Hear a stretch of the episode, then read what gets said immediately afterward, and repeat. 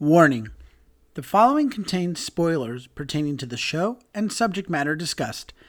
Also, strong language and adult content may be included. Listener discretion is advised. Thank you.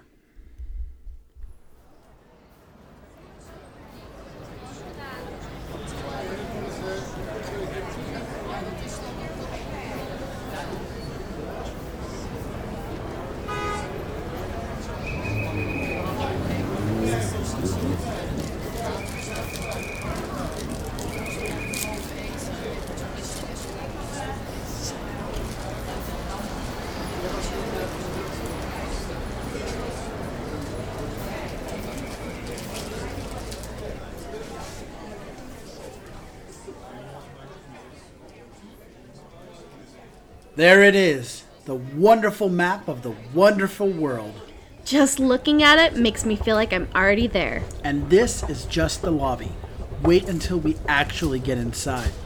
It's like the entire world of Oz pulls you in before you even sit down. I guess when you're backed by Universal Pictures, you can do big things like that. Exactly. Mind your step. We've got three of these escalators to ride before we get to our seats. Which reminds me, I want to hit the boutique during intermission.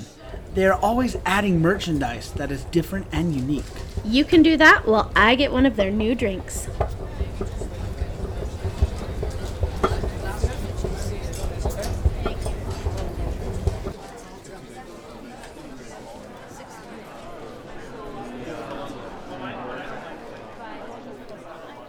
And we're here. After you. Thank you. There it is, spilling off the stage and into the theater. Not a single detail is overlooked or out of place. They went all in on this show, and it does not disappoint. Just like the show has never let us down. Well, let's get settled down and settled in for the exciting performance.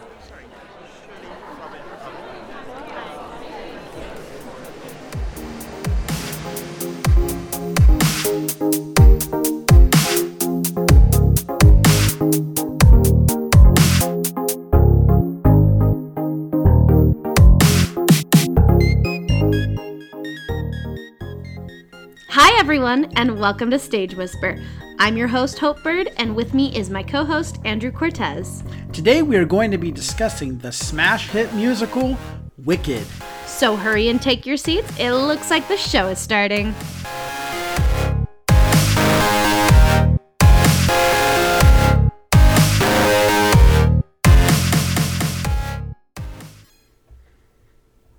Hello, everyone, and welcome into today's performance of Stage Whisper.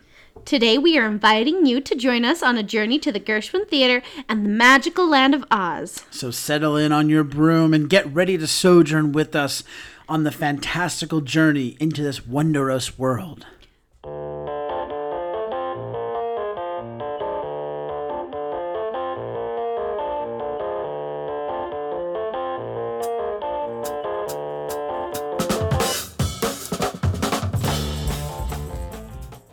The hit musical Wicked opened at the Gershwin Theater on October 30th, 2003. It was one of several highly anticipated shows to open that season, and it was very fitting that the show opened the day before Halloween. After an extensive workshop, development, and out of town tryout in San Francisco, the musical landed on Broadway. It was one of the first shows to be backed by Universal Pictures and the first show to be developed and produced by Mark Platt. Though Universal Pictures' expertise is creating blockbusters on the screen, they certainly have succeeded in honing these skills for the stage. The music and lyrics were written by Stephen Schwartz, and the book was written by Winnie Holzman. Truly a perfect marriage of counterparts, as Holzman's words play perfectly intertwines with Schwartz's soaring musical interludes and clever lyricism. Tasked with creating the elusive world known as Oz was an ingenious crew of designers. Sets by Eugene Lee, lights by Kenneth Posner, sound by Tony Meola, projection by Elaine J. McCarthy, costume by Susan Hilferty, hair by Tom Watson, and makeup by Joe Dulude II. All of these elements we will be diving into more later on in the show. To add life to this world, choreographer Wayne Cilento was brought in. And tying the show all together is the unstoppable and brilliant director, Joe Mantello. This show has numerous awards to its credit. Wicked has won six Drama Desk Awards, the 2005 Grammy for Best Musical Show Album, as well as one Olivier Award. In 2004, it was nominated for 10 Tony Awards. It would fly away with three Best Actress in a Leading Role in a Musical for Idina Menzel, Best Scenic Design, Eugene Lee, and Best Costume, Susan Hilferty. So let's get into the story.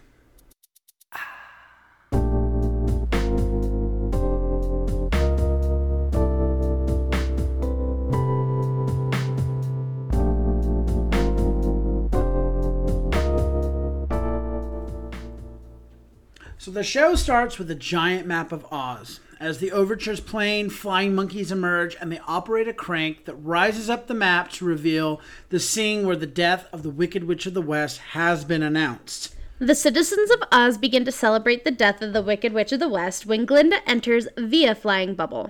She then confirms that the Wicked Witch of the West is dead and explains how she died. Ah, yes.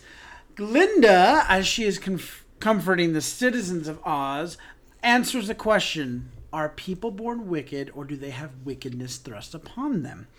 Glinda explains Elphaba's backstory and reminds the citizens of Oz the witch was a baby once. Her dad was the governor of Munchkinland. Her mother was a woman who fooled around behind uh, his back. That's an understatement. Uh, when her father went away on a trip uh, one time, she had a fling with a traveling salesman. That's kind of how he's played off as. Um, and he seduced her with a a potion in a green bottle, a green potion in a bottle. Then she becomes pregnant and goes into labor. Um, then, uh, when the baby is born, it came out completely wrong. Like, it was obvious there was something wrong with the baby. And so, from the moment she came into this world, she was unwanted. And she was completely green. As Glinda tries to make her exit, someone in the crowd asks if it was true that they were friends. And Glinda stumbles and then admits that they were friends at school. And as she begins telling this story, different actors re enter uh, dressed as students. Finally, Elphaba makes her entrance as we travel to the past. The students begin to sing their alma mater. They're they're seeing and reacting to for the first time to Elphaba. Um, you know, oh my gosh, she's green. And then by the end of the song, uh, Glinda enters riding atop a luggage cart full of her own luggage. So the song comes to an end, and everyone's staring at Elphaba, and she accosts the crowd and explains there's nothing wrong with her. And as she is scolding the crowd, her father, the governor, arrives, pushing her sister, Nessa Rose, in a wheelchair. The governor, disregarding Elphaba, gives Nessa Rose jeweled shoes as a gift. After the governor leaves and everyone's kind of hanging out, that's when Madame Morrible, kind of the head mistress at Shiz University, enters and welcomes the students to Shiz University. Glinda Upland of the Upper Uplands introduces herself and asks if she can take her sorcery seminar. Morrible says that she only teaches it if the right student comes along and then brushes her off. Dejected, Glinda returns to her friends to pout and whine. Elphaba announces to Morrible that her and Nessa have not received their room assignments like everyone else. And that's when Madame Morrible says she was not aware of Elphaba and has made arrangements for Nessa to stay with her. To fix this issue, she asks the crowd if anyone would volunteer to be her roommate.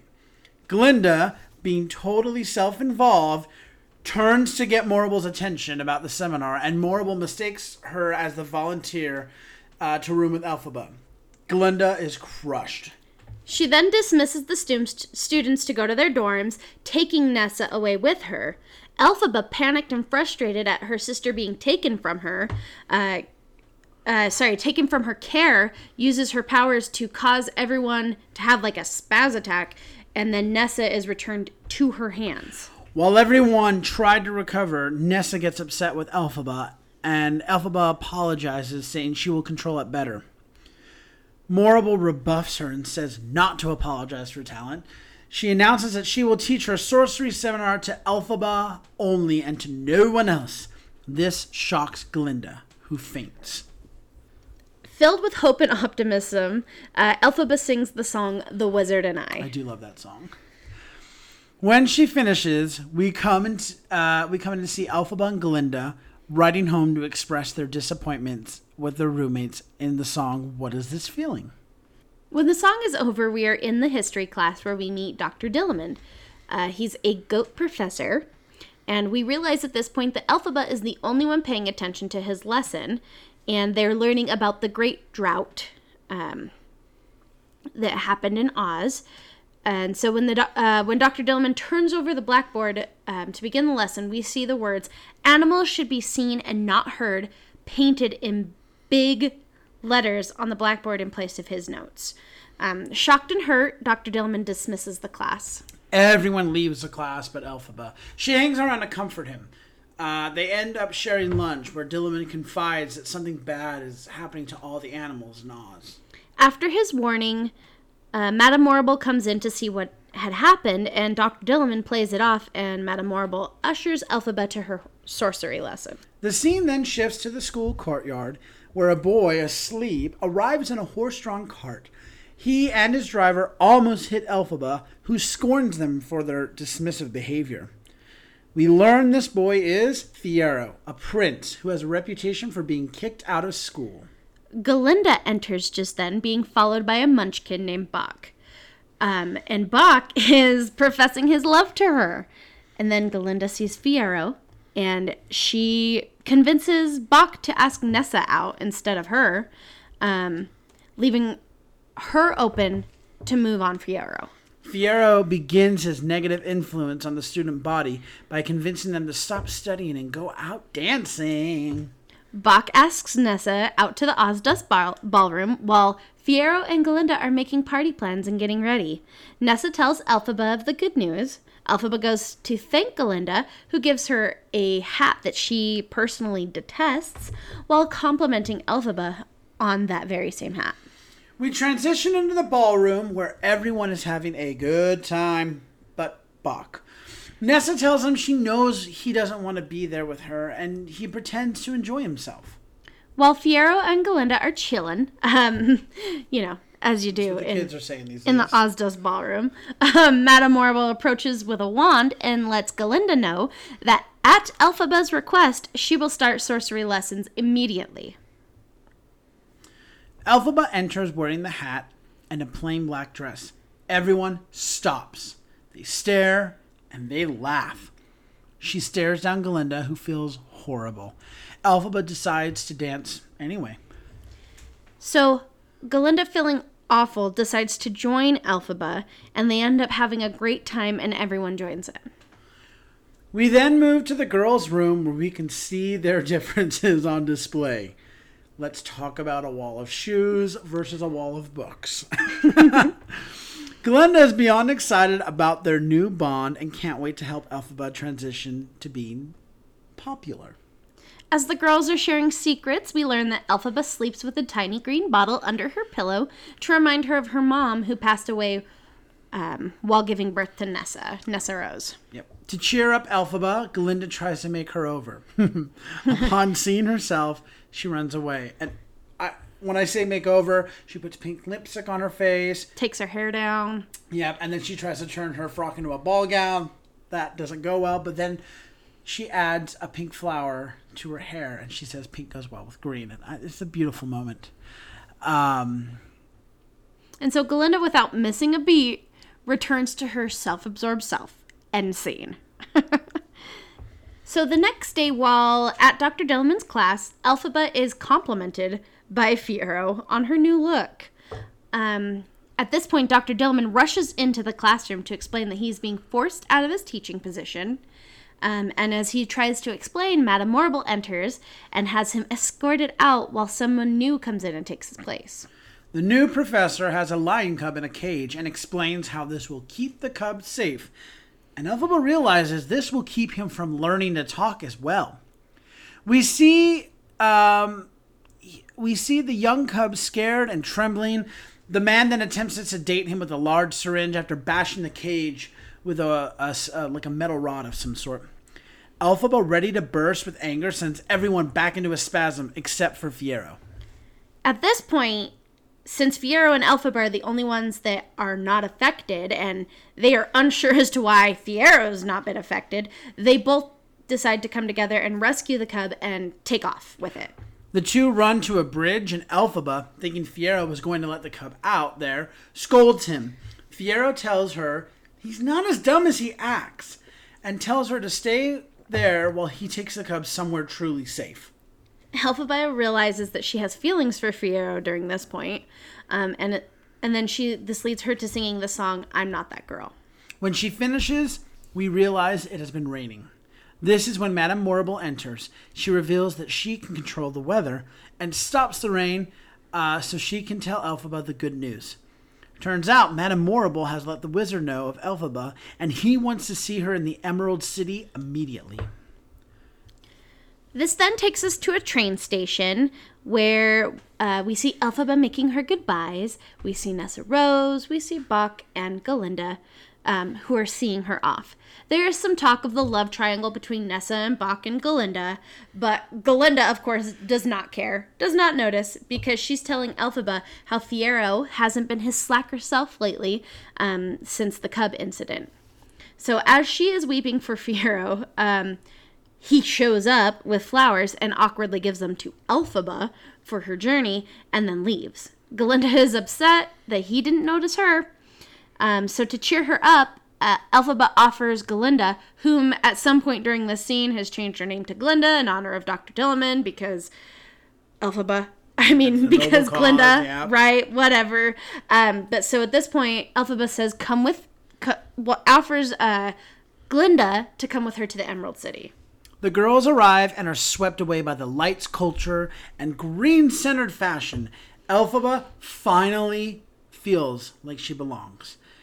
She's beaming by the time her and Glinda arrive at the wizard's palace. Um, so they arrive at this like giant mechanical head who greets them with a, l- a loud, booming voice. Um, and then all of a sudden, a small man appears from behind the head uh, once he realizes who has entered the room. And we learn that this this man is the Wizard of Oz, and he explains how he arrived in Oz. And since he has no fa- family, he has dedicated his life to taking care of the citizens of Oz. What a good man! Then Madame Morrible shows up and explains that she is now the wizard's PR consultant, and the two of them would like Elphaba to prove her skill by performing a spell from the Grimmerie to give the wizard's monkey servant Chistery the ability to fly with the birds he enjoys watching. Elphaba, being a natural, starts to perform a spell. As she is going, she sees um, that she's actually causing Chistery pain. Um, so at this point, Elphaba tries to stop, but the wizard and Madame Morrible let her know that there's no undoing a spell. So she finishes. Uh, so as she's finishing, a pair of wings juts out of Chistery's back, and Elphaba is appalled with herself. Um, the the wizard and Madame Morrible are over the moon with the possibilities that can be done using Elphaba's power. Um, and Elphaba, by like it is over there just horrified, and she attempts to flee the room with the Grimmerie and uh, grabs Galinda in her hand on the, her way out. At this point, the wizard is like, "Oh, we we can't let this happen." So he calls the guards to try to catch her, um, or sorry, catch the two girls as they run to the top of the palace. Elphaba barricades the door with the broom that uh, was found. Glinda and Elphaba argue about what just happened, and as they are fighting, we hear Morrible make an announcement that Elphaba, the wicked witch, is a dangerous criminal who must be stopped at all costs. Elphaba realizes there's no going back to the way things were before all of this, and so she asks Glinda to join her to try to fix things during the song Defying Gravity. Um, and Glinda denies her, and the guards break through the barrier. And Elphaba, thinking quickly, enchants the broom with the same spell that she used on Chistery, giving it the ability to fly. So at that point, things are coming to a head. She's singing this beautiful ballad and she flies off into the night sky, telling the guards to just try and get her. And she makes a proclamation over Oz that no one will stop her. And then, boom, blackout. End one. End of Defying Gravity. Ugh. At the top of Act Two, the map of Oz has already been brought back in during intermission. So the show starts, the entr'acte's going, uh, and that's what starts the show. And we open Act Two with all the citizens of Oz talking about the fear and rumors surrounding the Wicked Witch of the West. As the map of Oz flies out, we see Glinda, Fiyero, and Madame Morrible on a pulpit about to speak to the citizens. It's very Evita esque.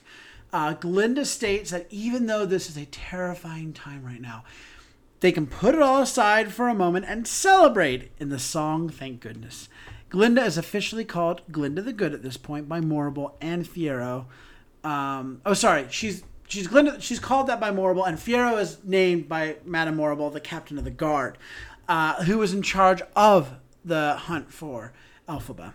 While answering questions from the people of Oz, Fiyero is informed that they are all gathered for a surprise engagement party for him and Glinda. Congratulations! so at this point, Fiyero kind of Fiyero kind of grows uncomfortable uh, at the narrative being created for him and Glinda, the good. Uh, you know, uh, and then him being the brave hero um, who's going to capture the Wicked Witch of the West, Elphaba. Um, and then after being dismissed by Glinda, he leaves the party. So Glinda goes after him and says that, you know, they should be out there trying to help.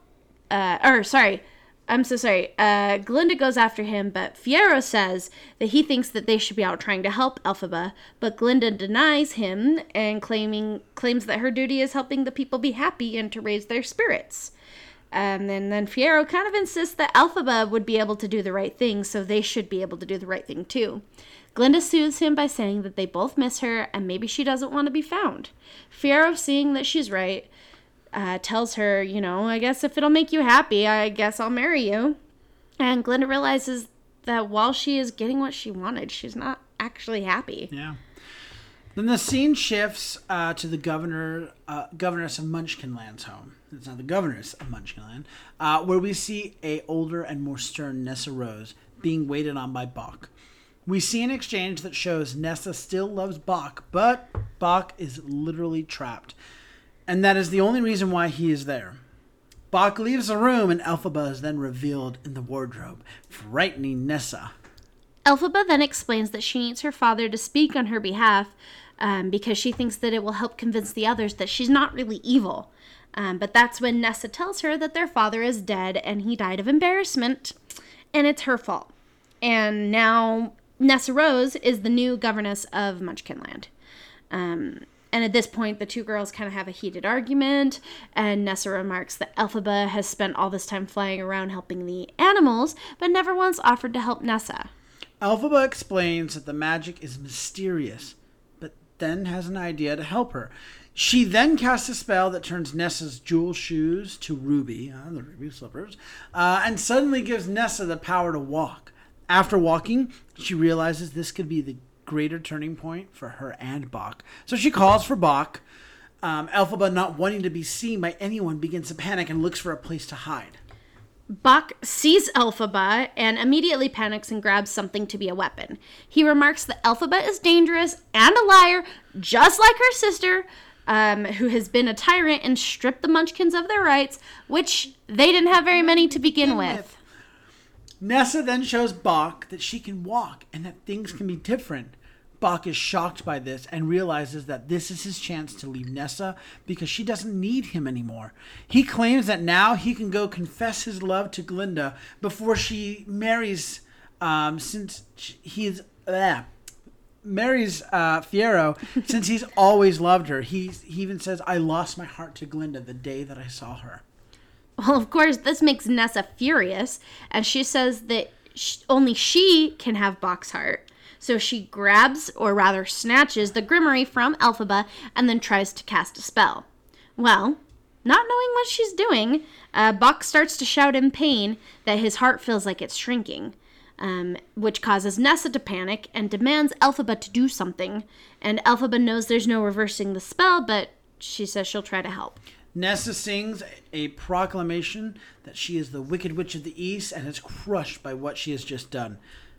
Elphaba has finished her spell on Boq, telling Nessa that he is sleeping and not to worry, for he no longer needs a heart, so it's okay that it's missing. Elphaba realizes that she will never be enough for her sister, so she goes, um, which I personally think is good for Elphaba. Um, but Boq wakes up and discovers that he's been transformed into a Tin Man. Um, and he runs away in fear and panic, and Nessa shouts after him that it was all Elphaba's fault. The scene transitions to the wizard's palace, uh, where they're holding a ball in honor of the engagement of uh, Glinda and Fiyero, and Elphaba sneaking in to try and free the flying monkeys.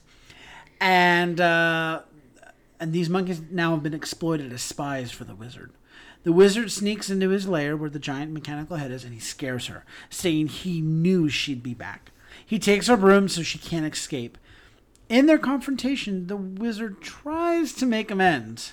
He tells Elphaba that he's a phony, but the art of ruling is how you spin the story. Um, so, knowing that his charisma is a powerful skill, he tells Elphaba that he can tell the people of Oz that she is rehabilitated, um, and this will make them love her instead of fear her at this point. Um, and she agrees to this on one condition um, he will release all of the flying monkeys. Um, so, as he's making good on his word, Elphaba sees something animal sized uh, wandering around under a sheet. And so she thinks it's a monkey. So she goes to pull the sheet off to, you know, save it, say, hey, you're free, you're free. And she reveals that that's not a monkey. It's Dr. Dillamond, and he has lost all of his ability to speak. She is furious and hurt. She announces that she will never stop until she defeats the wizard. The wizard calls for the guards to come and help him. Um, and who should be leading the guards but Fiyero, um, who commands her to be silent and stay put. He then instructs the guard to go and fetch the guards, sorry, to go and fetch all the water that they can carry so that they can melt the witch because that's one of the rumors that's been going on about her. Um, and so once they're gone, he turns his gun to the wizard and um, you know starts threatening him and then Galinda rushes in and is very confused by the whole situation. He realizes there's no point trying to hide his feelings and he escapes with Elphaba. Madame Morrible arrives to see if the Wicked Witch has been captured, as she just heard, only to find out that the captain of the guard has just run off with the Wicked Witch. The wizard, seeing Glinda's hurt, offers a swig from a green vial. In a moment of pain, Glinda says that if they spread a rumor about her sister being hurt, Elphaba will come back out of hiding. Then she excuses herself. After she leaves, Madame Morrible and the wizard discuss that a rumor isn't good enough, and the Elphaba is too smart to believe a rumor. So Madame Morrible announces that it's time for a change in the weather. The scene then shifts to the woods where we see Elphaba and Fiyero finally alone and finally embracing. They share a passionate love song to each other, and at the conclusion, Elphaba admits that for the first time she is feeling wicked. Not sure how to receive his love for her, she tells him not to lie to her. She knows she isn't beautiful. He tells her she is. He's just seen her differently than she sees herself. As the winds pick up, we can hear someone calling for help. Elphaba realizes that it's Nessa Rose and she has to go to her. Um, after being told that he can't join her, Fiyero, Fiyero tells Elphaba that um, she can meet him at his one of his family's unused castles because, you know, Prince. When the lights come up, we see the house laying on its side in a cornfield and the yellow brick road. We also see Galinda bidding someone farewell, saying, Just take that one road all the way. Gosh, I hope that's right. I'm terrible at giving directions. She then grabs some flowers and lays them down by the house and begins to weep and mourn the loss of Nessa Rose. Elphaba then appears, remarking indignantly, after a small spat, Elphaba asks for just a moment to mourn her sister. Glinda attempts to comfort her, which leads to another spat over the fact that Glinda just gave away the one thing Nessa left behind a pair of shoes. The two, about to engage in hand to hand combat, get seized by guards. Glinda for her own safety, and Elphaba as a captive. Elphaba accuses Glinda of using her sister's death as a trap. Um, and then, just then, Fiyero swoops in and points his gun to Galinda, proclaiming that he will shoot her unless they let Elphaba go. And no one wants to see Glinda the Good be killed, so they release Elphaba And Fiyero tells Elphaba, Go, go away now. And after a painful moment, she does, leaving him at the mercy of the guards. Crying out his name, we see Elphaba at the castle trying to say an incantation to save Fiyero's life. She is growing increasingly frustrated and realizes that no good deed will come from anything she does. Concluding that she has done everything she can to save him, she states, Let all Oz be agreed. I'm wicked through and through. As she hunkers down in the castle, we transition to the mob of witch hunters that are assembling. Madame Morrible, of course, is being the ringmaster and riling up the crowd. We hear Boq, who is now a tin man, tell everyone how the Wicked Witch hurt him, and we also hear him speak for the cowardly lion, who was the small lion cub that her and Fiyero saved, and now the crowd's all in a frenzy and ready to punish wickedness, so um, they all set out to go destroy the witch. As the song winds down, we transition to the castle where Elphaba is holding the young Dorothy hostage until she gives her back her sister's shoes. What kind of a girl takes a dead woman's shoes? What did you grow up on a farm? Glinda emerges and tries to reason with her and explain that a mob is coming for her. While the two are arguing, Chistery arrives with a message for Elphaba. She tries to encourage him to speak, but he won't. Elphaba reads the message, getting visibly upset. Glinda asks what that's about, but can tell from her reaction it's about Fiyero. Elphaba replies, We've seen Fiyero's face for the last time. Both women are clearly upset. So, you know, Elphaba's tired and she sees the writing on the wall. And she decides to go out on her own terms. She goes and fetches a bucket of water and begins to make arrangements for her end. As she does, she gives Glinda the Grimmerie. Um, and Glinda says she can't read it, and Elphaba says that she'll learn. She has to practice. And that's when the two share the heartfelt song for good, um, you know, explaining how they've both changed each other for the better and for good. At the end, we can hear the mob arriving. Elphaba tells Glinda to hide. Meanwhile, Elphaba pulls a curtain across the stage along with the water. We then see the final battle acted out in shadow. We see Dorothy throw the water at Elphaba and we see her melt. Once the stage has gone silent, we hear Glinda call out for Elphaba. Elfie? As the soft music returns, Chistery pulls the curtain back, revealing just Elphaba's hat on the floor. Glinda at this point breaks down and cries. Um, lifts up Elphaba's hat, and there's a little green vial that she used to keep under her pillow. So Chistery grabs it and is trying to get Glinda's attention. She doesn't notice him, and that's when he finally speaks. He says her name, Gl- Glinda. She turns to him and sees the vial, and then starts putting pieces of the puzzle together. The scene rapidly transforms to the wizard's palace. We are made to understand that the wizard has just given Dorothy and her friends their gifts for defeating the witch. Madame Morrible and the wizard notice Glinda enter. She reveals what she found after Elphaba's death. She points out to the wizard that the only other place she's seen a vial like that one was in this room with him. Suddenly it hits him that Elphaba was the wizard's daughter, and that's why she was so powerful because she was a child of both worlds. Glinda then tells the wizard to leave immediately, and she will excuse his sudden departure to the citizens of Oz because she's so good. Um, and then, seeing that Madame Morrible is trying to find a way out, Glinda tells her that she will be going to jail. Glinda then prepares for her entrance uh, that we saw at the start of the show. While this is happening, only half of the stage is lit for where Glinda is at. Chistery comes over with the Grimmerie and hands it to Glinda. Then the other side of the stage lights up, and we see what appears to be a scarecrow enter. The scarecrow begins looking around and finds the spot where the hat was left. He removes the hat and bangs on the floor. Elphaba pops out, and the scarecrow remarks, It worked. And they embrace in a kiss. That's how we discover that um, that's Fiyero. And he says, It's okay. You did the best you can. And Elphaba says, He's still beautiful. Fiyero says, You don't have to lie to me. And Elphaba says, It's not lying, it's just looking at things through a different light. We hear the finale start, and Elphaba remarks that she just wishes she could tell Glinda where they are and that they're okay. Fiyero replies with, You know we can't, if we want to be safe. Elphaba and Glinda conclude the show by singing the end of For Good once more, while the rest of the cast sings No One Mourns the Wicked. Fiyero and Elphaba exit up center stage through the clock. And as they do, blackout.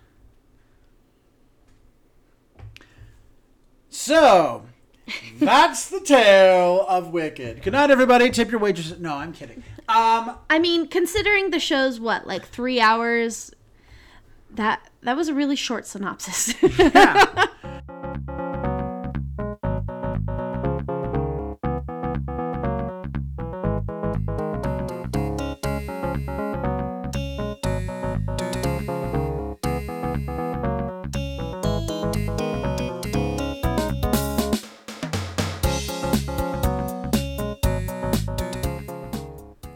the show is phenomenal.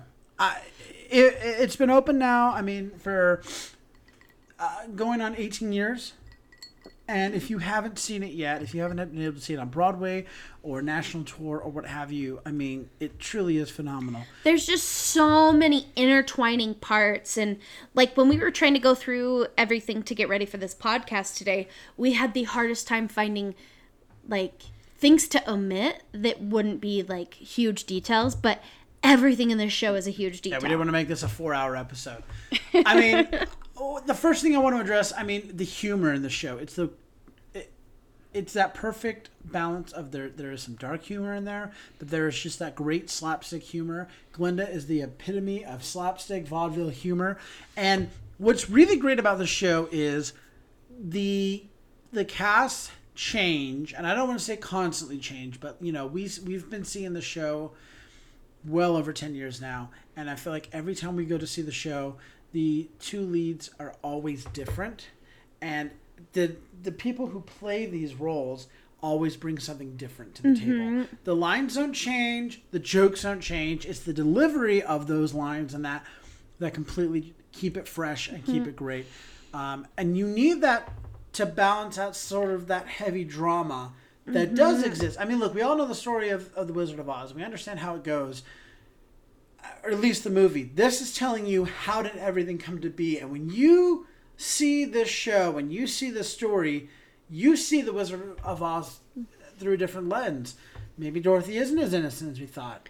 Yeah, Glinda the Good's intentions were well meaning, but it's like the Wicked Witch of the West is not as horrible as we thought she was. Well, and I think that it also really plays on that like what is wicked other than what the the man or the government says it is. Right. Um you know, knowing that she where she came from where the deck was always stacked against her and yet she still tried to do the best even till the end if you will. She was always having other people's best intentions at heart. Hmm. Uh, at the end of the show, you know, she she sacrifices, I say in quotes, herself for Glinda. She just wants to end it, and the person who benefits the most from it is Glinda. This is over. You now lead the charge. It's up to you to start a new chapter. We don't need to keep dragging this out. No one's ever going to be on my side. Call it a day.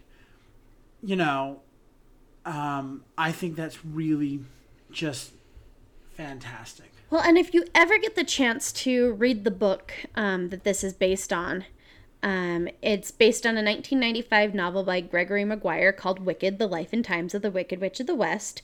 Um, and it's really good. I mean, the shows are definitely very different. So if you're going in expecting Wicked the musical from the book, you're not going to get it, but it sets up that story plot structure that is just making us realize there's so much more um, than there was to the movie, which is what the book is based on. Is based on, you know, the the book, which well, yeah, again, or the movie. It's based the the Wicked Witch of the West book is based on the Wizard of Oz movie, which is based on the books, right? Um, by L. Frank Bonham and or Baum. and, it, and it's nice to know where these characters came from. I mean, the first time I saw Wicked, I just remember when putting those pieces together and being like, oh my god, that's how the Tin Man game. Oh, that's how the Cowardly Lion. Because when you see the film, which everybody knows, you, you just think it's it's a magical world, and there are these characters exist. just yeah, they just dipped right out and nothing happened until you saw how They all are intertwined. You go, holy cow! Also, I think that Wicked being produced by Universal Studios, who owns the rights to the Wizard of Oz, they did a really good job of, of laying out that. This is the story of how everything came to be, but they didn't beat us over the head with um, Wizard of Oz things. Yeah. Instead, they did a lot of good tongue-in-cheek things to let us know that yeah, this is to the Wizard of Oz. Like I said, when they when the governor gives Nessarose the shoes, they're jeweled shoes. We never hear the word ruby slippers. Mm-hmm. Right, or like the fact that when they're at the Ozdust Ballroom, And Boq and Nessarose are hanging out, and he brings her punch. And Uh-huh, says, and- "What's in the punch?" and he says, melons and pears, mer- melons and pears and "Lemons and melons and pears." oh my, yeah. you know, you clearly know what they're referencing. but they never had to actually say it. They also say things like, "You need to let the girl go," and her little dog Dodo. You know, they have all these great moments. That it's the Wizard of Oz, but it's not the Wizard of Oz. It's it's still uniquely wicked, and that that is something to be said because a lot of shows can poke fun at famous pieces of work, um, and they have to do it in such a way that it doesn't cross that line of, of copyright. But when you're backed and you're owned by Universal Pictures, that's a big deal. And I want to talk about that because it's interesting. The rights of the story, which let me make sure I got this right. It, this, it's, it's the book The that the musical was like inspired on. or based yeah, on. Yeah, the life and times of the Wicked Witch of the West. so that was first sold to Universal Pictures, um, and it wasn't uh, until 1998 that Stephen Schwartz called the producer Marc Platt, and he persuaded him that hey, we need to produce a film adaptation for this. Um, you know, and I, and I would imagine if I were in that room, like Universal Pictures is probably mulling over the idea of making a movie version of this first, and Stephen Schwartz is like, ah, ah, ah, I think a musical on the stage is going to be better.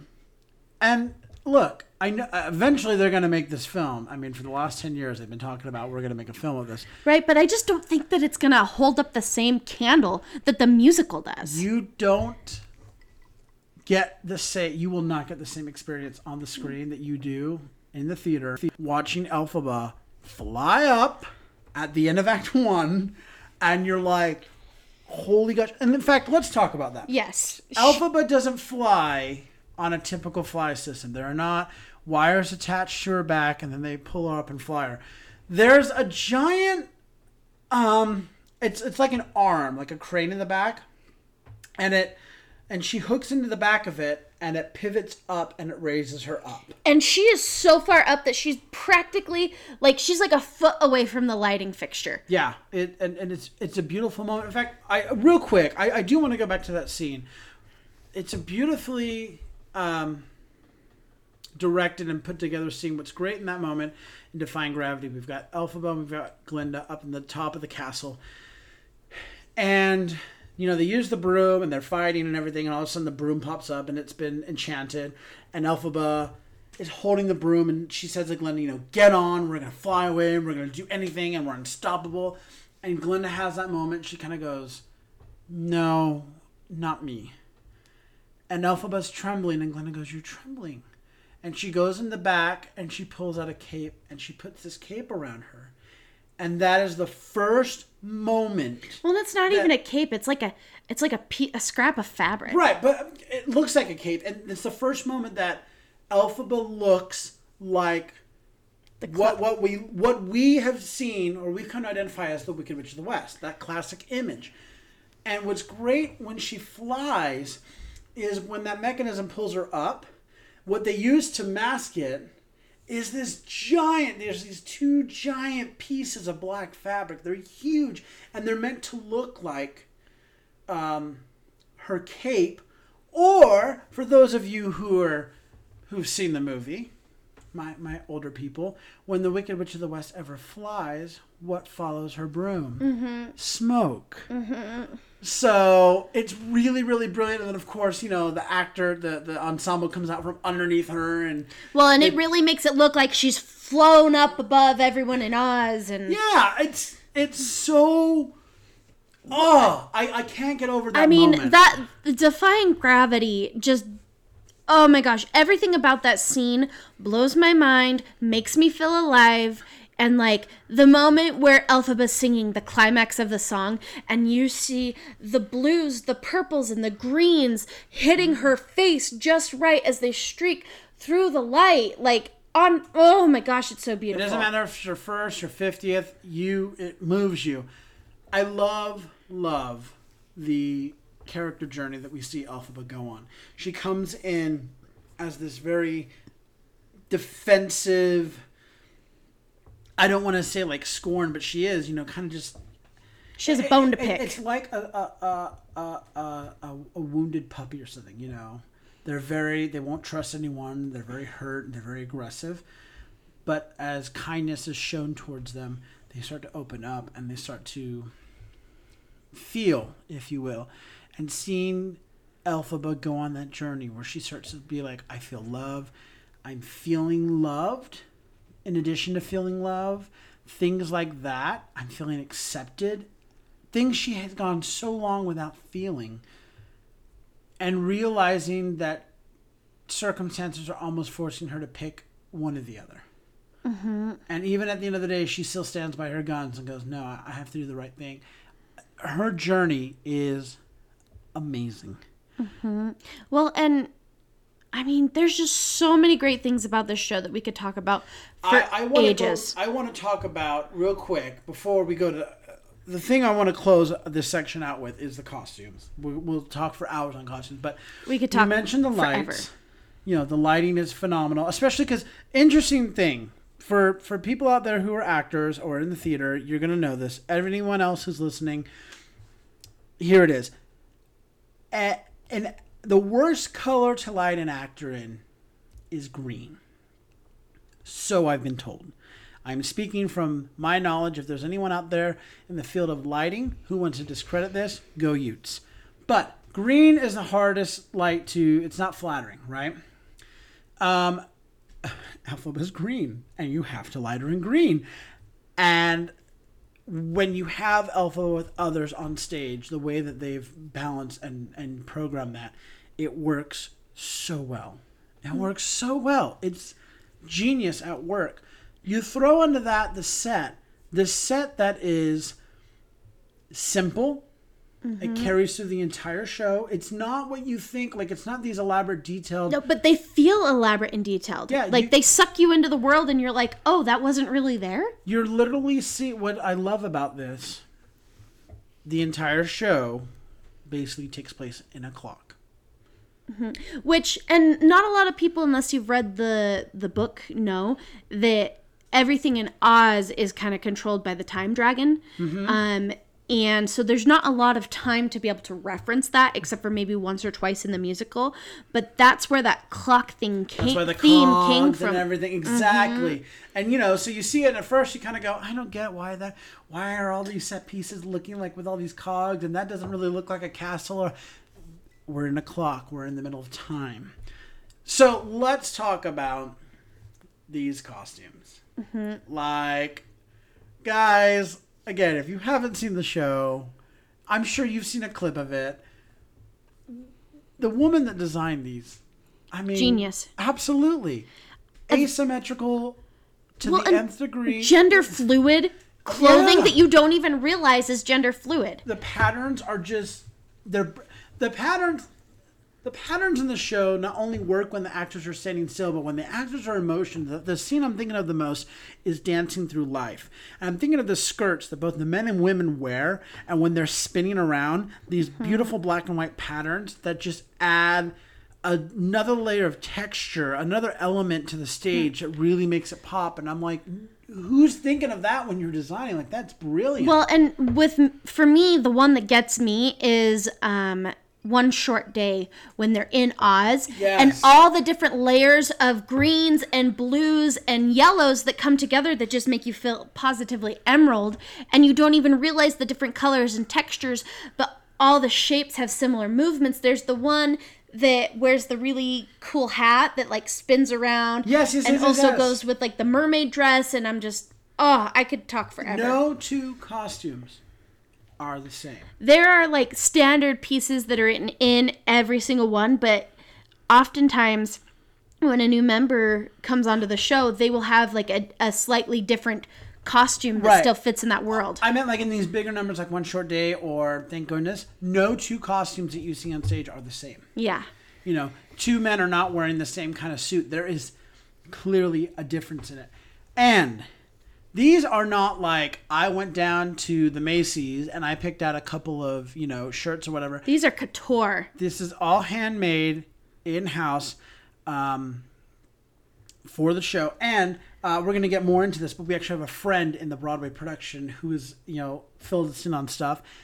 And like a couple of the other shows we've spoken of, each actor has a set of costumes that is just for them.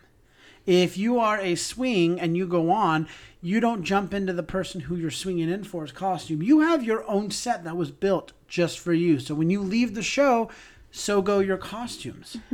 Also, um, we did the there's a like behind the emerald curtain tour that you can do for Wicked. Highly recommended, by the way. and they have on display pieces from the show and Elphaba's black dress that she wears for act 2 actually has like a spell beaded into the collar. Oh yes, And or is that Madame or is it both of them? It might be both of them. the thing that blew my mind was that um, Elphaba's Act Two black costume is beaded. There's a lot of beadwork, and I was like, And there's purples and blacks Yeah, and, and I was like, I didn't. Now look, I've never seen the show on the orchestra level, so yeah, look, if you've seen it there, you might have noticed it. But from the balcony, I was just like, cute. She's in her black frock again. That's great. And I, but you do notice in Act Two there is a difference in the costume, and I thought it was just the way she was carrying herself. But now that I've seen that up close, I'm like, it's those little subtle things that you can't put mm-hmm. your finger on what, but it mm-hmm. it's it's there. Uh, all I'm saying is if they wanted to come out with a couture, like, or not even a couture, but just like a slightly branded version of the Wicked clothing, like the costumes, I would buy that. I would buy it. Just if you're listening, Universal, I would buy that for everyday wear. So, Wicked is a show with a lot of fun facts and stellar landmarks. Starting with the fact that Wicked is currently the fifth longest running show on Broadway with 6,833 performances to date. The show is also consistently breaking box office records around the world. In July of 2017, Wicked surpassed The Phantom of the Opera as Broadway's second highest grossing musical. Over $1 billion in total revenue and still climbing. The only show that makes more is Disney's The Lion King. A fun fact about the show is that while it was in development during the reading and workshops, the roles of Glinda and Elphaba were played by Kristin Chenoweth, whom Schwartz had in mind when he was writing the part of Glinda, and Stephanie J. Block for Elphaba. When the show moved into the tryout phase in San Francisco, Idina Menzel was then cast as Elphaba. But they're not the only notable cast members to grace the Great Green Stage. Others include Joel Grey, Norbert Leo Butz, Annaleigh Ashford, Megan Hilty, Taye Diggs, Aaron Tveit, Rue McClanahan, Alex Brightman, Robin De Jesus, Caissie Levy, Teal Wicks, uh, Lindsay Mendez, Telly Leung, uh, Kara Lindsay, and finally Stephanie J. Block. I'm sure we left off some very notable people from that list, and to them I apologize. I also encourage you to log on to playbill.com and go to their vault to see the full list of the amazing performers to grace this show. I just want to throw out one more important and fun fact uh, in here, real quick. Just so you all know this, inside the Gershwin Theater is the Theater Hall of Fame. Um, it's on the. It, it stems from like the main level of of the theater. Like uh, you go up one escalator, and I'll, I'll say that's the main level, and it goes all the way up to the top tier. and it's on the, I want to say it's on the uh, um, north side, south side of the theater. You're not going to know directions, but it's over by the bathroom side. Um, and it's in this giant kind of circle, and they have up there every year, you know, uh, like in, in like um, placards, the year and the names of the inductees. So the next time you are in the uh, theater uh, to see this great show, be sure to stop over there and see it. Um, there are some amazing names on there, including like Jerry Orbach, Carol Channing, and Michael Bennett. Let's now talk about the impact this show has had on theater and its history.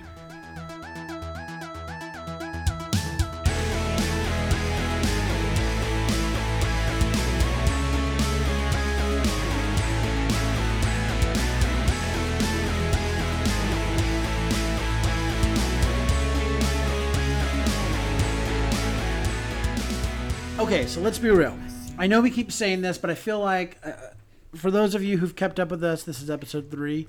We've now done a musical from the 80s, in Phantom of the Opera, 90s, Beauty and the Beast. Here we are in the 2000s. Look, this is another show that has brought a whole another generation to the theater, you know? And it's great, uh, not just to the theater, like, you know, oh, popular theater, excuse me, to the live theater. Yeah, there's, I mean, I remember when this show came out, there was a whole new bunch of people that I went to school with that were like, yeah, live theater, I want to see Wicked. Whereas there, there wasn't that before. They're like, oh, yeah, you know, Beauty and the Beast happened, eh, Lion King happens, but, mm, eh, eh. I, I mean, I remember when this show came out. I'm gonna date myself a little here. I was in high school as a sophomore, and I was doing color guard. It was winter guard, and I remember, um, you know, as a band and a theater geek, and I'm proud of it. But uh, my color guard, they were obsessed with the soundtrack, and I'm just thinking, guys, this is a musical theater album, and they're like, yeah, this is the greatest thing ever, and I was like all right. Like i'm i'm really glad you guys are digging in the musical theater. Like have you heard of the show rent? I'm about to blow your mind you know. But um yeah the fact that it's been able to bring it awoke a generation of theater girl theater goers the same way rent and beauty and the beast and hamilton did you know it stuck with that generation it brought them in droves like every song from the show is a hit. Everyone knows it. Everyone's singing it in their car. Um, it brought generations together, uh, united by their love for that classic story, the film, you know, The Wizard of Oz. Grandma was like, "I love this movie." Uh, and, and now I can connect with the show, and the kids were like, "I love the show, and now I want to go see that movie." This was a great bridge to to connect the two. mm-hmm. Well, and really just this whole idea that, you know, like it's this like modern mega musical. I would say it created the modern mega musical. Yeah, like, this is that thing that made everyone go, I like musical theater. Oh, Wicked. You haven't heard of Wicked? Well, let me tell you about Wicked. Yeah, and I'm not saying that. I mean, look, from the size, the cost, everything, it raised the bar up to what a mega, musical was. Um, I'm going to speak out of turn here and just say, prior to Wicked, I think the biggest musical on Broadway, like mega musical, you know, up to that point, was The Producers, and that, costumes alone with that one.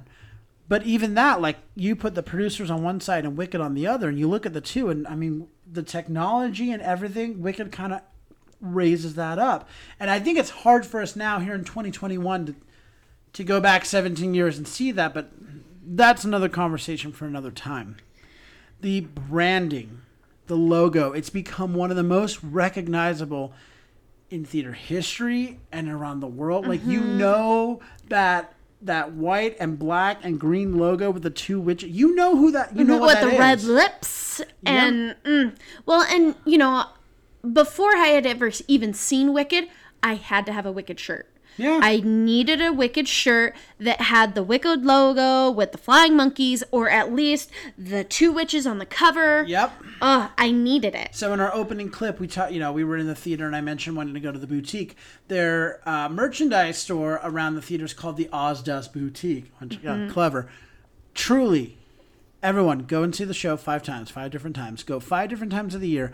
They have different merchandise, and I feel like they swap it out like every few months. But every year when we would go, there'd be a new shirt, there'd be a new, uh, you know, Piece of pin. jewelry, Yeah. and uh, it's just amazing. And Christmas so, shopping to its best, right? I mean, there. if they were to start to sell formal wear that was based on the clothing from the show, I'm just saying. Sorry, I could obsessed. Like I said, I'm obsessed with the brand. It has become a great accelerating vehicle for many past and present notable performers. There have been so, like we mentioned before, all the notable uh, actors and actresses that have graced the great green stage. It, I don't want to say it's kind of like a rite of passage when you come to Broadway, but just seeing the people who have, you know, come from the tour and then come on to the Wicked and they've gone on to other great things. When we were listing just those people, you know, just that short little snapshot, two of those people who were in Wicked, um, Teal Wicks and Stephanie J. Block, just played in the Cher show, and they, you know, that that to me is incredible. That I'm like, I'm just saying, you know, it's almost like all roads lead through Wicked kind of thing, you know. It's true. Um, and look, it brought the classic tale of the Wizard of Oz to the stage for modern times. And we, I know the Wiz, which, hello revival. Anyone out there hearing my voice? I think it's time for a revival. But we, the Wizard of Oz, the musical is decent, but this is like a modern retelling of the Wizard of Oz for the ages. Well, and what it does is it shifts the story point of view. You know, in The Wizard of Oz, it's all about, oh, poor Dorothy, and Dorothy has to get home. And, you know, that in of itself is a good enough story with great storytelling elements. But Wicked flips the script, goes on the other side of the page, takes what really is like a smaller character from the movie and who doesn't have a lot of like screen time and makes that person the star of the show and goes, "Listen, we all exist and we all have our stories, so maybe we should explore those." Let's talk about the so uh, societal the societal impact. Look, the show has had so many references in pop culture. Um, it's been on The Simpsons. It's been referenced on Family Guy, New Girl, and the song "Popular" even makes an appearance in the movie Zombieland. Mm-hmm. In fact, Drake and Mika uh, also separately. has yeah separately have had samples of "Popular" in songs um, that, That they've, they've released. released. In fact, uh, when I work my day job and I'm working away uh, shopping at Target, I can tell what time of day it is when the Ariana Grande and Mika Popular. remix of Popular comes on. I'm like, oh, here we are. Right. Well, and you know, even other shows on Broadway start to parody the show. So that's when you know you've really made a Oh, big. yeah. Um, like in Shrek when uh, Lord Farquaad's singing his little song or whatever, and Everything's end, up in Duloc or whatever. yeah, and then he does the little, you know, uh, defying. Gra- Ah, yeah, he does the defying yeah. gravity riff. They also do it a little bit in Bring It On. So Yeah, I mean, it's it's now the thing to cut. Not, and and it's it's the standard. it's as they said uh, in Broadway, the American musical, that PBS special. What was great in vaudeville about making fun of the Jews and the Irish and the Italians during that time was it wasn't necessarily just about like they oh look we're making fun of them, but by making fun of them we were including them. It's not that we're they these shows are making fun of Wicked in a negative way. It's it's a form of admiration. It's almost like a roast, you know. Mm-hmm. It's like, hey, we see you. We see you. in in this in these times where we're really coming to social awareness, I think what's really worth noting is the colorblind casting. They Each role is not defined by a race, and I love that. For instance, um, all major roles have been played by people of color. Most recently, Glinda uh, was played by an actress of color, Brittney Johnson. Um, we have had an Elphaba of color. We've had um, Taye Diggs played Fiyero. I mean, this to me is phenomenal because I think there are roles out there that truly like race and color matter. If we're gonna do a play and Martin Luther King Jr. is gonna be in that play, I think that race kind of needs to matter. But when we're talking about the Wonderful Wizard, the, Wonderful, World, of Oz, where it's magic and creative, I think it's an important message to send that the color of your skin doesn't matter in this moment. Well, and that's especially not even the focus of the show. We don't, Because there's one character whose skin is green, so and we all hate them at first, and we grow to love them, and then we hate them again, but for all the wrong reasons. Hmm. Well, and I think that this show just really, you know, drives home the point that it doesn't matter what you look like, it matters what you do. And so my hats are off to the the entire company of Wicked for for doing colorblind casting. I think that's really important and a huge societal impact. Um, it's an inspiring show of good over evil, and we've been talking. We keep hammering that point home about their stories and everything, but really, like most people thought that they knew the story of how the witches came to be, and you just you don't know. I think the most wicked witch in the show is the Wicked Witch of the East, and she does that because she gets her heart broken. She's a woman who just had her heart broken. And she's also kind of entitled, and when things kind of dissipate from her, that's when, you know, she, she, she the, the, the She grasps at straws to the try to salvage. things come out. You know, no one is admiring me, no one is taking care of me, no one really loves me, and I'm going to take that out. Where Elphaba, who that's been the story of her whole life, even then doesn't do horrible things to people. See, I would argue that the most evil witch in this entire show is Madame Morrible. That's fair. Because that's here's fair. the here's the thing. They talk about the wizard coming in to save the citizens of Oz from the great drought. And Madame Morrible controls the weather. So did she make the drought or is she just choosing not to do anything about it? That's a really good point. That's a really really good point. So I think she's the she is the utmost evil character Yep. in the entire show. And the wizard, yeah, he lied. He did it for glory and fame, but why did Madame Morrible do it? And No, that's, the question I, I didn't even have. put Madame Morrible in the same category of the witches, and she totally qualifies. So that's a Mm-hmm. good point. It's a great message telling people to embrace their differences and look for others who are different too. Mm-hmm. Uh, I and I, you can't get a better message than that. You know, you know, opposites attract. You know, we see that between Glinda and Elphaba, but also Gl- Elphaba and Fiyero. They are opposites in the beginning, but if you look at the end of the show, everyone's journey and where everyone's at, they're all really just the same.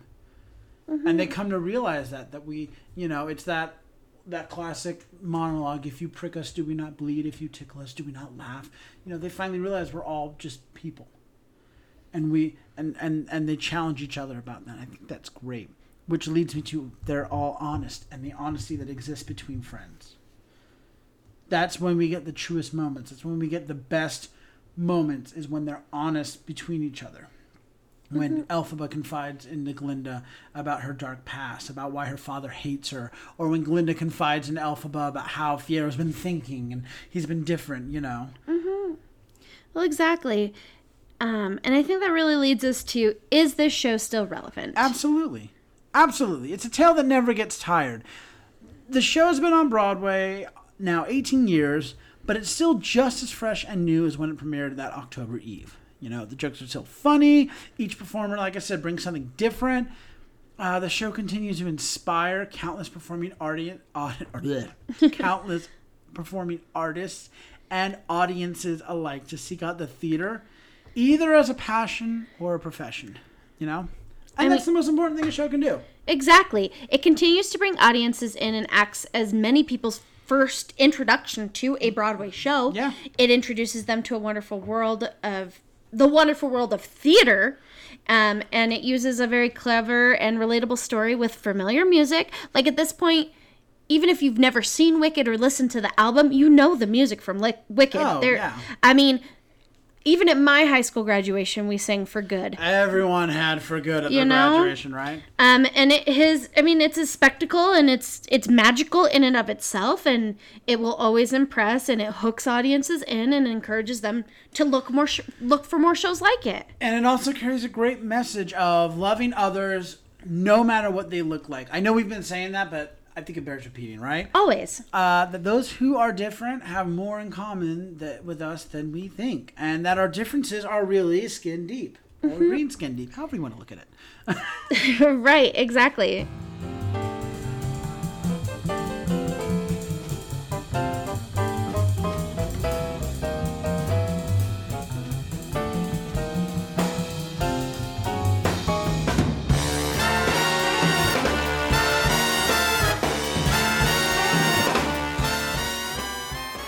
Promised, we wanted to share some of our own personal stories about experiencing the show.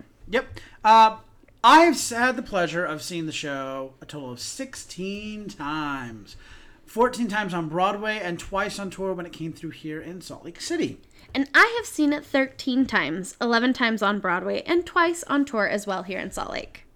So, my first story, and this is one of my favorites. So, um, when I was in high school back in 2006, uh, my drama class was going to take a trip to New York in the summer of 2006. And shortly, about a few days, uh, two or three days before the trip was scheduled to leave, we found out that the company that we'd booked the trip through went bankrupt. It was a big scandal, big to do. Um, I had just become the drama club president, and between myself and the outgoing drama club president, we spent 70 the next 72 hours straight putting this trip back together, finding out what we had, what we didn't. We found out we had plane tickets, we found out we had most of our theater tickets. We were basically lacking a couple of our tours and a hotel, which wonderful people in the city of New York um, hooked us up with tours. And then the hotel, the Sheraton, was kind enough to reinstate our um, reservation for a small fee. Well, after being up for 72 hours straight, we flew out there on the red eye. We get out there and we get settled in and we went to dinner that night and then we first show we saw is Wicked. Now this is my return to New York. I'd previously seen the other two shows we had talked about back in 1996. It's been 10 years since I've been to New York. Three days straight of being awake, we go to the Gershwin Theater. We're in the very back row of the theater. The lights go down, and we're all just so tired, and our eyes get heavy, and they begin to close. And the minute that orchestra starts, boom, our eyes just pop wide open, and I will never forget me and my friends, um, back row, end of Act One. Elphaba's up there just ah, and we are just weeping. We are just in tears. We didn't care how exhausted we were. We were like, oh my gosh, this is like a life altering experience. Ah, it was incredible. So how can you get better than that? Well. Flash forward to a couple days later when we're on one of those tours that people in New York helped put up for us and it comes to be that uh, behind the emerald curtain tour that we mentioned. So we're wandering around and it leads at one point to the second floor where they have the oz dust boutique the gift gift shop. And we're looking around we're shopping we're just kind of chilling. And again i've mentioned before the uh, documentary um, Broadway, the American musical. that's the one on PBS. And in that show, uh, Marc Platt, who is uh, the producer of Wicked, he's on there and he gives an interview. So there's this guy kind of hanging out on the side. and I'm like, oh my God, that guy like looks really familiar. How do I know him? How do I know him? And it finally dawns on me. I was like, oh my God, that's Marc Platt. So precocious me, all of 17, not knowing anything, just walks over and I go, Hi, you're Marc Platt, right? And he goes, Yes. I said, I recognize you from Broadway, the American musical. And we just saw Wicked the other night. And it's such an amazing show. And thank you so much. And we get to chat, and he's like, Where are you from? I'm from Salt Lake City. And we start talking about the tour. And I said, I'd love if the tour came through eventually. And he lets it in that, hey, the tour is it's coming to Salt Lake City. It'll become we'll be announcing that soon. It'll be coming later that year. And sure enough, uh, when we got back a few weeks later, our local Broadway across America announced the big show this year, Wicked. And I was just like, mm-hmm, mm-hmm. Totally knew that one, um, which was amazing. Um, God, I guess I'm the one with. yeah, these are mostly So, your stories. um, I, I, I, I am an actor by trade, but I'm also a dresser in the theater, and I worked at Pioneer Theater. Very proud of it, and I had the amazing, amazing, blessed opportunity to work with a wonderful actor. Send up to Jonathan Shue. Seriously, anybody out there who gets the opportunity to work with him, it you are so in luck. He's one of the nicest, kindest, funniest guys I've ever had the privilege of working with.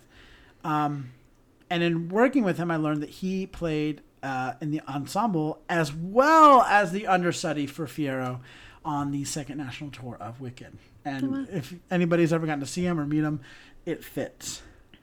Um, and then, of course, I mean, I could go on and on about stage joining, the people we've met.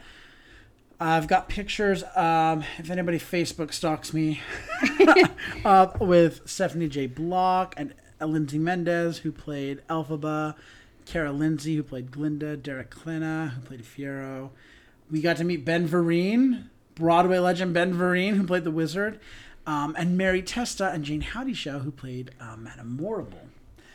Now, all that's great fun and all. But here's where I'm gonna kind of take over for a second. So, uh, I also worked at Pioneer Theater, um, which is a uh, regional theater here in Salt Lake City. Um, and I was working a show called Sweet Charity. Sweet charity. and uh, I met a fantastic woman um, who I only had one and a half changes who I helped her with because I was working as a dresser. And I only briefly ever saw this woman, but she was so sweet, so kind, and it left such a lasting impression on me. Um, but that would be Miss Courtney Iventosch. Oh, how And- amazing she is. She is just such an amazing human. She, Um, she really is. but so uh, after meeting her, you know, I found out that she had pl- uh, done a tour of Wicked, and She was in the ensemble, and then she played Nessarose on the tour. Mm-hmm. Yep. and so you know, just getting to know her was great. And so then when we went out to New York, she was just so kind that I, you know, felt comfortable, you know, saying, "Hey, we're in town. We'd love to see you." Um, and we actually got to see her in Something's Rotten. Her Broadway debut in Yes. Something Rotten. um, which was really great. And so we've just, you know, developed a friendship from there, which is really fantastic. But she also currently, um, She's in the ensemble. She's a swing. She's gone on for Nessarose for a while. oh no, she's gone on for uh, Elphaba's mother.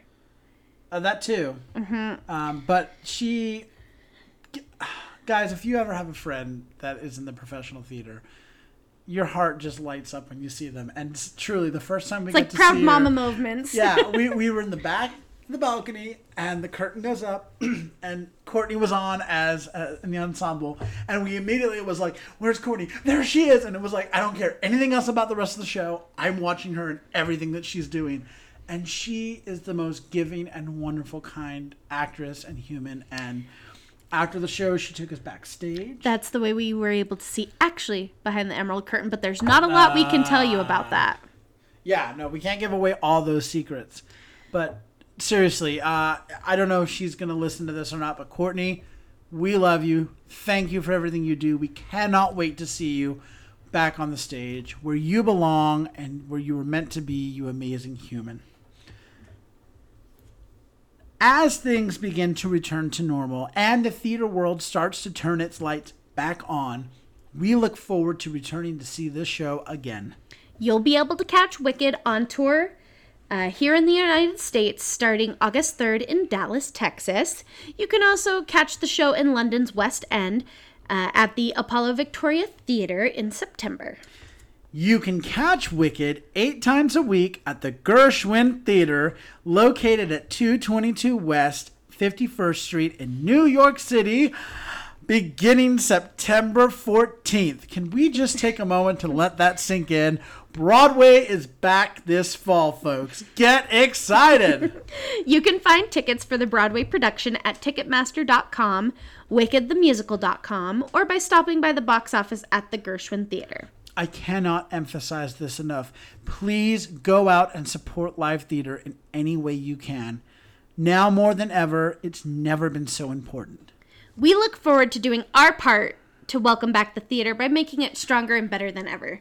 So, until next time, I'm Andrew Cortez, And I'm Hope Bird. reminding you to turn off your cell phones Unwrap your candies. and keep talking about the theater. In a stage whisper. Thank you.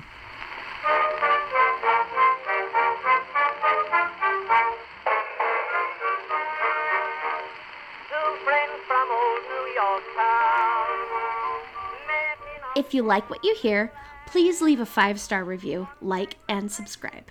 You can also find us on Facebook, Instagram, and Twitter at Stage Whisper Pod. And feel free to reach out to us with your comments and personal stories at stagewhisperpod at gmail.com. Our theme song is Music for Wildlife by Fox. Other music on this episode provided by Glad Rags, Jesse Spillane, Uncle Bibby, Mad Sky, U.S. Army Blues, and Billy Murray.